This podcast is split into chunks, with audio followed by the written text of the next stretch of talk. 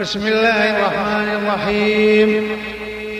إذا زلزلت الأرض زلزالها وأخرجت الأرض أثقالها وقال الإنسان ما لها يومئذ تحدث أخبارها بأن ربك أوحى لها. يومئذ يصر الناس أشتاتا ليروا أعمالهم. فمن يعمل مثقال ذرة خيرا يره ومن يعمل مثقال ذرة شرا يره.